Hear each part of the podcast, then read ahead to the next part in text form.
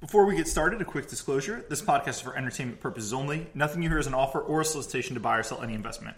With that, hello and welcome to the Rangeley Capital Podcast. I'm Andrew Walker, portfolio manager at Rangeley, and with me, as always, my co-host and Rangeley's founder, Chris DeMuth. It is Thursday, August 4th, and today we're going to talk a bit about how tech companies are making up an increasingly large percentage of the market. And then we'll move on to why a lot of billionaires are bearish on the market, and I think we kind of see some loose threads in between those two. So, Chris, some background. Uh, as of the start of this month, the five biggest companies in the world are now tech companies. You have, in order, Apple, Google, Microsoft, Amazon, Facebook. And all five actually reported, they're kind of the five biggest because they've been spurred by, they reported great Q2 earnings in July and their stocks have done really well. It's taken them all five up to the, uh, to the five largest companies in the world.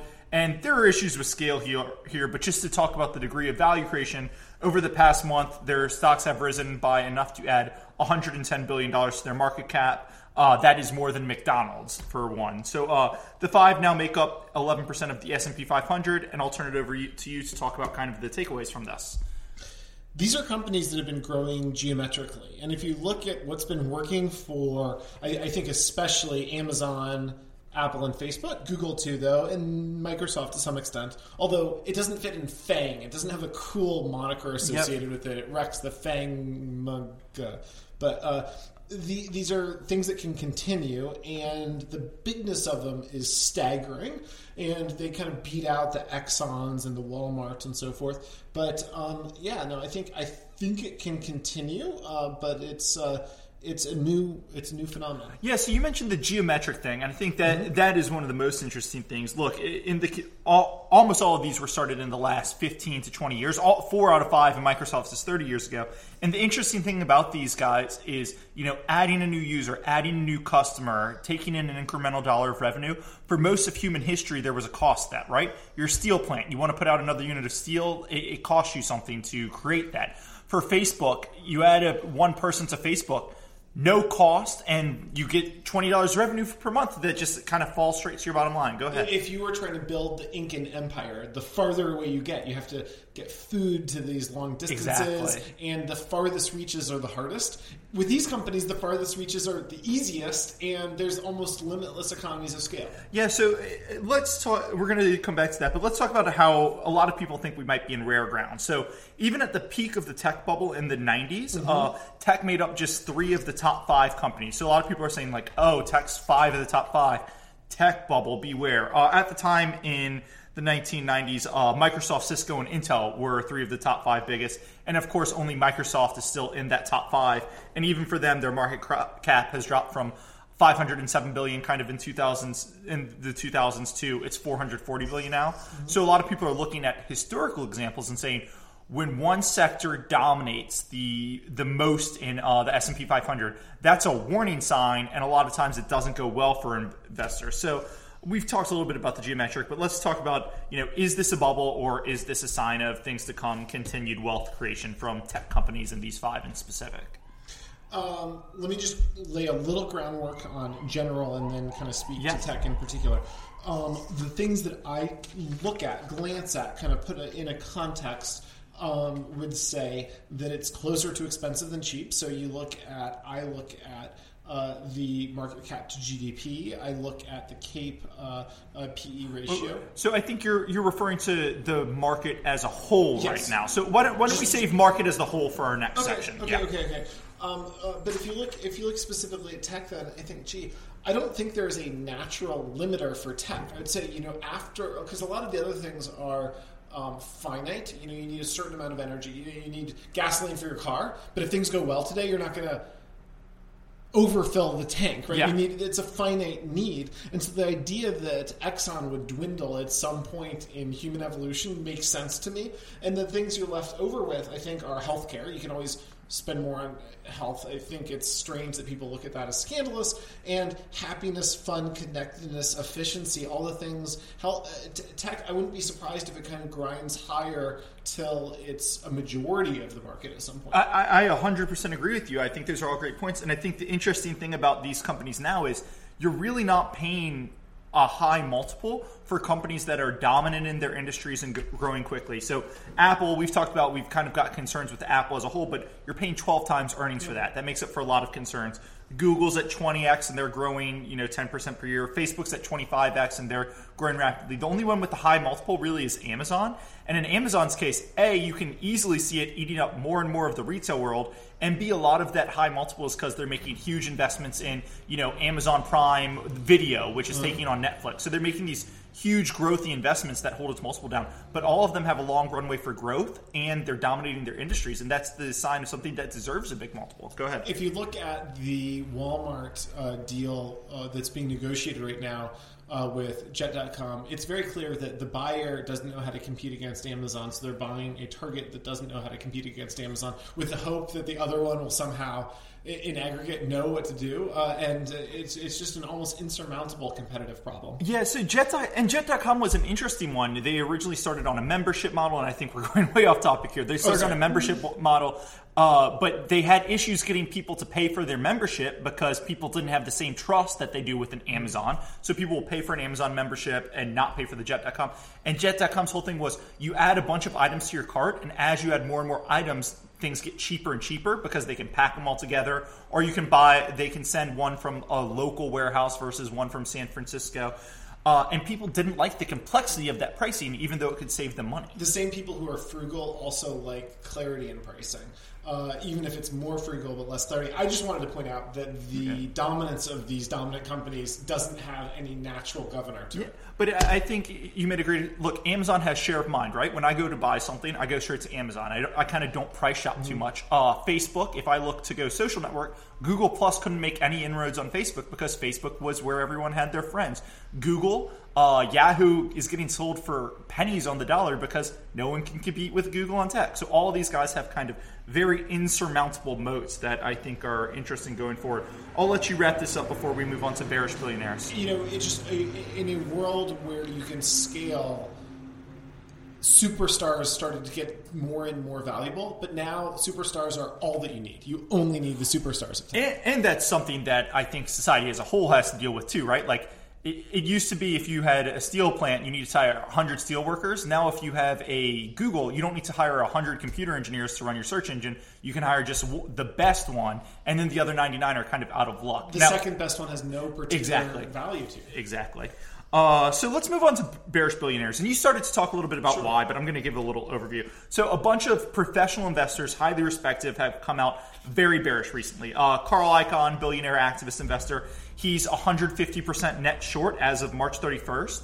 Uh, at the end of last month, his uh, contract with two of his co-portfolio managers expired, and they came out with a press release that said, "Hey, we don't think now's a great time to uh, now's a great time to make investments. We all want to work together, but we're not going to renew the contract till we've got some good ideas." Uh, he also sold out of his kind of famous Apple position because he feared market conditions. Some other uh, George Soros, the man who's famous for betting against the British pound, he's been hugely bearish so far this year. Larry Fink, Howard Marks, Bill Gross, Jeff Gundlach have all come out with some version of the line. Stocks and/or bonds offer low returns and high risk currently, and uh, a lot of private equity firms are bearish as well. Almost every PE firm that we follow is in sell mode right now. Carlyle called this a seller's market where it's better to reap than sow. Uh, PE firms are seeing high prices and selling, and they've all got a lot of dry powder on the sideline.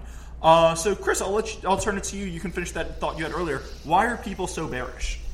Well, there are some things to point to, and I think it's a little bit easier to look at the bond market than the stock market. to Just kind of um, uh, break it down and say it is higher than it's been in the past. It's a market that's higher than it's been in other similar environments.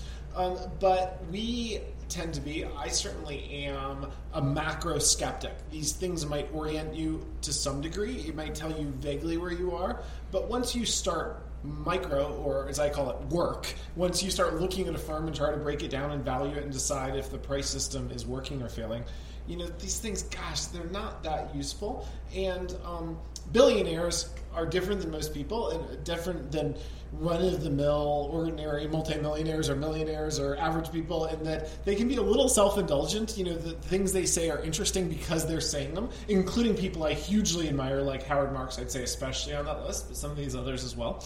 And uh, so the bearishness, it's it's I listen, uh, but uh, at the same time, I, am not a fan of psychics and faith healers, and they have some of the same non-falsifiable characteristics. Yep. Micro is falsifiable. Buy, sell, hold. You have a position, you have a sizing, you're right or wrong. There's no other category. They're always in this third category of vague and you can kind of say things that isn't completely wrong or completely right. Yeah, so let's talk. You talked a little about about the they can say things a little that aren't completely wrong or right. I think one of the things is like George Soros. He has been bearish for years and years and years, and it becomes one of those things. Even a broken clock is right twice a day, right? So if you say, if I say I'm bearish every day for ten years, and then the stock market goes down ten percent, I can take a victory lap, even though the stock market could have risen 200% in the meantime, right? But uh, go ahead. He was uh, famously, uh, I mean, he, he made a spectacular fortune on the pound sterling, uh, short in, in 1992, era, yep. Uh, when John Major was the prime minister.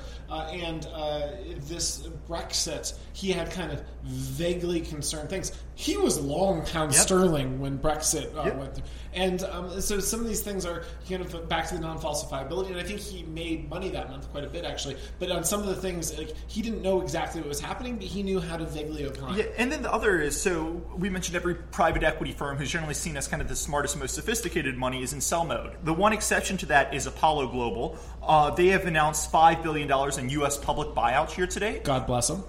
uh, five billion dollars in U.S. public buyout year to date, which is almost as much as the next three largest private equity firms combined. Mm-hmm. Uh, so they're obviously in buy mode. They're in so mode right now, which is funny because in 2013, they when prices were much lower, they famously came out and said, "Hey, right now we are uh, we're selling everything that isn't nailed down, and if it's nailed down, we're refinancing it." So you know, back then prices were lower and they were sellers. Now prices are higher and they're buyers. So it's kind of interesting to see the divergence there. But let's talk about uh, why people are so bearish. Uh, and you started talking about it a little bit in our first section. I'll, I'll wrap it up and you can add to this. I think people are bearish because stocks are at lofty levels. If you look at just about any longer term metric, so the one we kind of like is market cap to GDP. We've mentioned that a few times on the podcast. Market cap to GDP is at 120%, uh, and that's approaching the highest levels on record. The only time it's really been higher was in the peak uh, of the internet bubbles in the 1990s. It got to about 150%. But to put this in context, uh, right before the financial crisis in about 2006, stocks peaked out at about 110% of uh, GDP. So you can say stocks are more expensive then. And then if you kind of look at it in any normal price to earnings basis, stocks look pretty expensive, whether it's trailing 12 months earnings, forward earnings, cyclically adjusted earnings. Pretty much no matter what you look at, stocks look expensive. So that's why people are bearish. Go ahead. Yeah, I, I was just going to say, I had written a thing a little while back uh, on the difference between risking being wrong with risking being BS.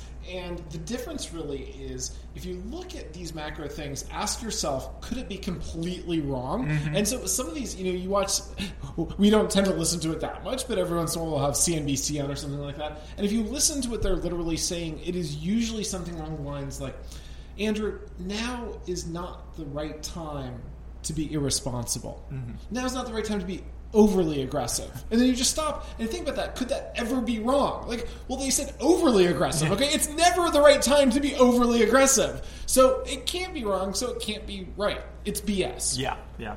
Uh, let's see. I, I think we've got another couple minutes here. Anything else you want to talk, talk about here, or? Um, I would just look at, you know, I think bubbles and understanding bubbles and being able to correctly describe them is largely a phenomenon that is in the past tense. You can look back with confidence. When people say they're in a bubble now, it's like you don't really know for sure. Extreme low interest rates can solve for very high equity valuations. Well, and you know, you look at, I mean, the last three, and Goldman has a, a, wonderful chart that I've always particularly liked that shows the energy bubble in uh, around the 80s, the, the, the very 80s, early yep. 80s, the tech bubble at the turn of the most recent turn of the century, and then the financial bubble in right before the financial crisis, and the, the relative scale of that sector within the S&P was 26% for the energy bubble, 32% for the tech bubble, and 22% for the financial bubble. It's kind of interesting to at least note uh, you know, today, you know, we are towards that, but below the low end of that in IT, for example. Yeah, well, you mentioned uh, stock valuations versus interest rates, and that's one thing I do have to wonder about, right? Like if we're saying private equity, if we're saying price to earnings ratios are at 20x and that's historically expensive, well, it was historically expensive when interest rates were kind, and we've got an ambulance passing by. That's historically expensive when stocks were kind of at uh, 20x and interest rates were at 8 or 10%. But interest rates now are 2% and stocks are 20x. So it's really tough to say, hey, are stocks really that expensive in the context of a 2% interest rate? I don't know. You could kind of you could justify a multiple a lot higher because stocks do grow their earnings over the long term and interest rates remain static. So it's a good question. 10 seconds if you want any last thoughts. My hope is that micro people can get macro right simply by being more or less exposed because they find more or fewer opportunities, not because of vaguely opining on the overall market. We'll see if that works. So far, so good. Okay, uh, great. So that's all the time we have for today. Before we hit our disclosures, just a quick reminder if you like this podcast, please be sure to follow and rate us on iTunes, Stitcher, or Audio Boom. If you have any feedback for us, please feel free to email it to us at podcast at rangeleycapital.com. Uh, we mainly talked Apple, Google, Microsoft, Amazon, Facebook. I don't think we have any disclosures, anything we're long there. Go ahead. Nothing. Nothing. Okay, great. So we will talk to you guys next week.